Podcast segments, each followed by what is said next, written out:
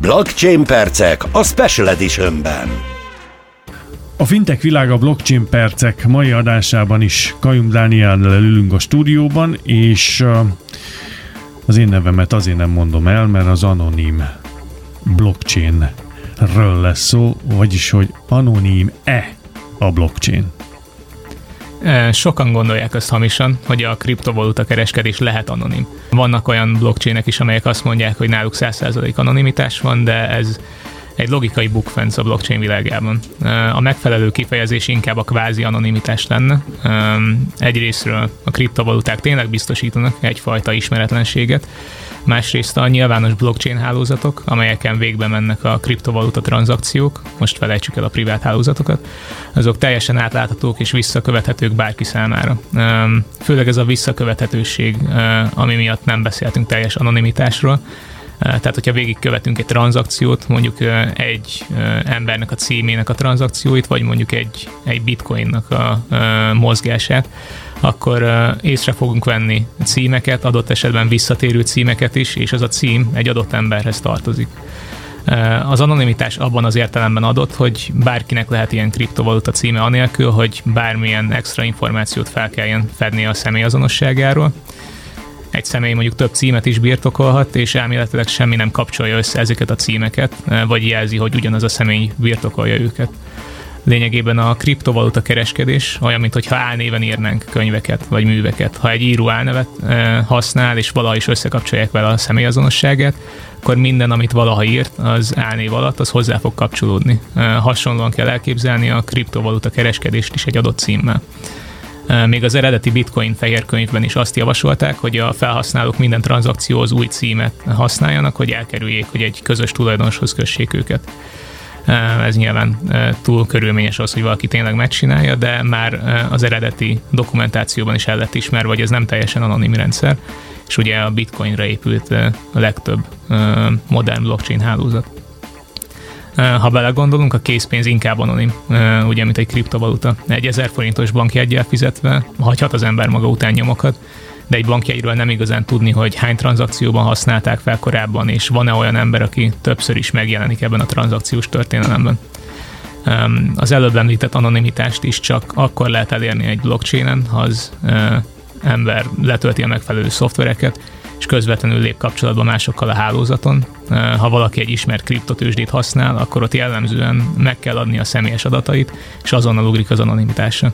Tehát egy standard folyamatban meg kell adni a nevét, születési idejét, lakcímét, képet a személy, személy igazolványáról, vagy a jogosítványáról, tehát lényegében be van azonosítva rendesen, ami szükséges ugye az adekvát pénzügyi működéshez. De ha belegondolunk és józanésszel tesszük ezt, akkor nem létezik olyan rendszer, ahol nekünk legalább egy belépési ponton nem kell saját magunkat azonosítani, mert akkor az egész dől, tehát hogy nem tud működni. Tehát egy teljesen fiktív identitást nem tudunk vagyis hát megpróbálhatjuk, de amikor, de akkor azzal kell folyamatosan élnünk, meg a, dolgoznunk egy, abban a bizonyos rendszerben legyen ez mondjuk egy blockchain rendszer, nem? Tehát, hogy hát akkor igen. ki kell találnunk magunknak egy avatárt, de akkor az az avatárral megyünk abban a rendszerben folyamatosan tovább, de egy ponton túl úgyis összekötődünk. Igen, tehát bárhova regisztrálunk, akkor már egy e-mail címet meg kell adni. Az az e-mail cím pedig elég könnyen végigkövethető, hogy kihez is tartozik.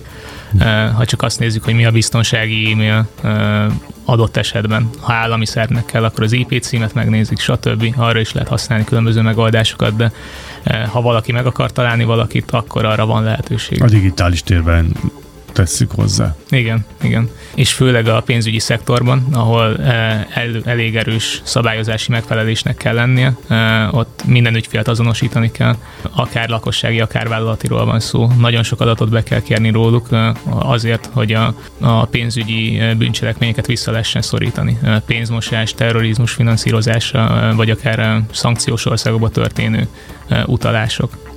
Ezek mind olyan kérdések különben, amelyeket itt felsoroltál, amelyek megoldásra várnak, így a metaverzumba is, mert hogy amíg feltételezzük azt, hogy mi egy társadalomban élünk, és mondjuk nem szeretjük azt, hogy kiírtjuk egymást, vagy hogy ellopják a nehezen megszert, megszerzett vagyonunkat, akkor valamilyen rendszerben kell működnünk. És hogyha ez így van, akkor annak a belépő pontja az, hogy tudjuk, legalábbis a rendszer tudja, hogy kik vagyunk. A metaverzum szabályozása az egy elengedhetetlen dolog lesz a jövőben.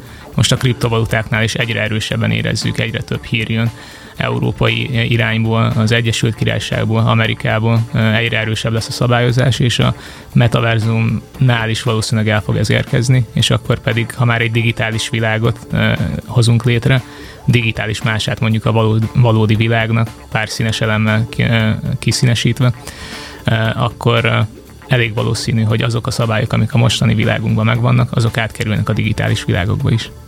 Nem megy másképp. Tehát a tökéletes káosz lenne, hogyha, hogyha, hogyha elengednénk ezt a gyeplőt szerintem, akkor sem.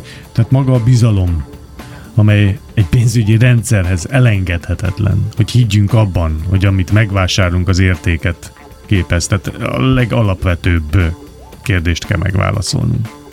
Ez egyébként nagyon érdekes, mert visszatérve a kriptovaluta világhoz, meg az anonimitáshoz, annak ellenére, hogy kvázi anonim, annak ellenére, hogy nincs teljes anonimitás, néhányan még mindig próbálkoznak nem felfedni a személyazonosságukat, és nem is akárkik, startup alapítók, mérnökök, befektetők továbbra is ragaszkodnak arra, hogy nem fedik fel kilétüket, és egyre több olyan kriptovállalkozó van, akik közül sokan több millió dollárnyi befektetői, befektetői tőkét tudnak bevonni, és mindeközben titokzatos, azonosító adatoktól megtisztított internetes avatarokon keresztül bonyolítják le az üzleteiket. Egyes kockázati tőkebefektetők úgy támogatnak alapítókat, hogy soha nem tudják meg a valódi nevüket. Tehát valamennyire él ez az anonimitás, csak van azért rés a pajzson. Ki lehet deríteni valakiről, hogy ki lehet ő valóban.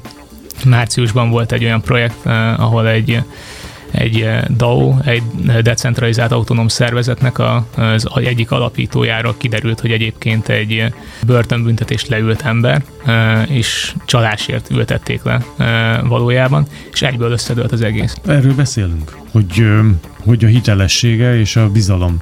Tehát én értem azt, hogy vannak olyan emberek, akik meg tudják ezt csinálni. Teszem azt a zárójelben, hogy nem tudom mennyi energiájukba kerül, az, hogy ők anonim tudják folytatni tevékenységükben, mert szerintem azért húzós órák vannak abba, hogy folyamatosan elkerült az összes azonosítási kísérletet, de ettől nem lesz egy tömegpiac. Tehát amire szánták, vagy amire szánják a kriptovalutákat, az nem fog tudni átmenni, mert az átlag befektetőnek nincs ennyi ideje, hogy ezzel foglalkozzon, meg parádézzon, hogy akkor ide mentse, oda mentse, onnan, ide, innen, oda egy olyan networköt, egy hálót kell fejben tartani, vagy gépen tartani, mi szerintem nem, nem tudom, nem fenntartható. Meg ugye nem véletlenül jutottunk el egy olyan jelenlegi pénzügyi, pénzügyi szektorhoz, ahol nincs anonimitás. Ugye kell egy jogbiztonságot kapnia mindegyik ügyfélnek, és ebben a banknak is szerepe van, hogy fenntartsa. És hogyha például valaki átver engem, és akkor megvennék egy szolgáltatást, kifizetem előre, nem kapom meg, akkor ott egy jogorvoslati kérdés merül fel, és hogyha nincs például a bank tisztában azzal, hogy ki az a másik ügyfél, vagy róla nem tud elég információt, akkor nagyon nehézé válik az, hogy kártérítést kapjak, vagy visszaszerezzem a pénzemet. Na most ez, ez csak egy példa volt, többféle csalást is felsorolhatnánk, hogy mik valósak még így a pénzügyi szektorban, de nem véletlenül kell tudni a tranzaktáló feleknek a személyazonosságát, éppen azért, hogy megelőzzük, vagy adott esetben, ha már megtörtént, akkor orvosoljuk valahogy az ilyen problémákat. Hát vagy a metaverzum lesz a digitális pénzügyi piacok Svájca, ezzel a rettenetes rettenetes hasonlattal bírnám így elütni a, az élét ennek a dolognak, mert hogy tényleg az van, nem? Kezdetekben lehet, hogy még ilyen vadnyugat feeling, mint ahogy a kriptovalutáknál, de igazából majd meglátjuk, hogy hogyan fog fejlődni ez a piac. Neked mi az elképzelésed így 5 éves távlatban, hogy merre? A szabályozás felé, vagy még inkább a, az elbújás felé fog törekedni itt a metaverzum? Én úgy tartom, hogy a szabályozás elől nem igazán lehet menekülni, főleg, hogyha azt vesszük, hogy nagy vállalatok is építenek ki saját metaverzumokat, tehát ha csak a Metára vagy a Microsoftra gondolunk, őket elég gyorsan és elég könnyen elérheti a szabályozás a saját metaverzumunkban, és akkor az tovább folyik magába a virtuális világba, és lehet, hogy az emberek találnak mindig ilyen kisebb kezdeményezéseket, ahol a virtuális bűncselekményeknek van tere mondjuk, de valószínűleg az emberek olyan világok fele fognak tendálni, metaverzumok fele, ahol minél többen vannak. És azok már valószínűleg szabályozottak lesznek. Persze lehet, hogy nem is öt éves távlat, hanem még hosszabb távlatról kell beszélnünk ilyenkor, meg az is, az is kérdés, hogy lesz-e bármi valójában ezekből a metaverzumokból. Pénz folyik bele, de az, az is kell majd, hogy az emberek valóban belépjenek ezekbe, hogy sikeresek legyenek ezek a projektek. A kritikus tömeg, ugye mindig erre hivatkozunk, hogy az meg lesz a kritikus tömeg, mert abban a pillanatban válik ez igazából mindennapi valóságá. Dani, nagyon szépen köszönöm, hogy a mai napon is eljöttél, jövő héten is lesz. A fintech világa, a blockchain percek a folyamat folytatódik, hol érhetnek el benneteket, vagy az adások hol meghallgathatóak, azon túl, hogy itt most megtörténik. A blockchain percek, fintech világa blockchain percek mellett a sima fintech világa, és a fintech világa zöld pénzügyi percek is meghallgatható a fintech.hu oldalán a rádió műsorok menüpont alatt. Köszönöm, nagyon szép hetet neked. Szép hetet. Nagyon szépen köszönöm Daninak még egyszer, hogy eljött hozzánk. Blockchain percek, a fintech világa, blockchain percek jövő héten is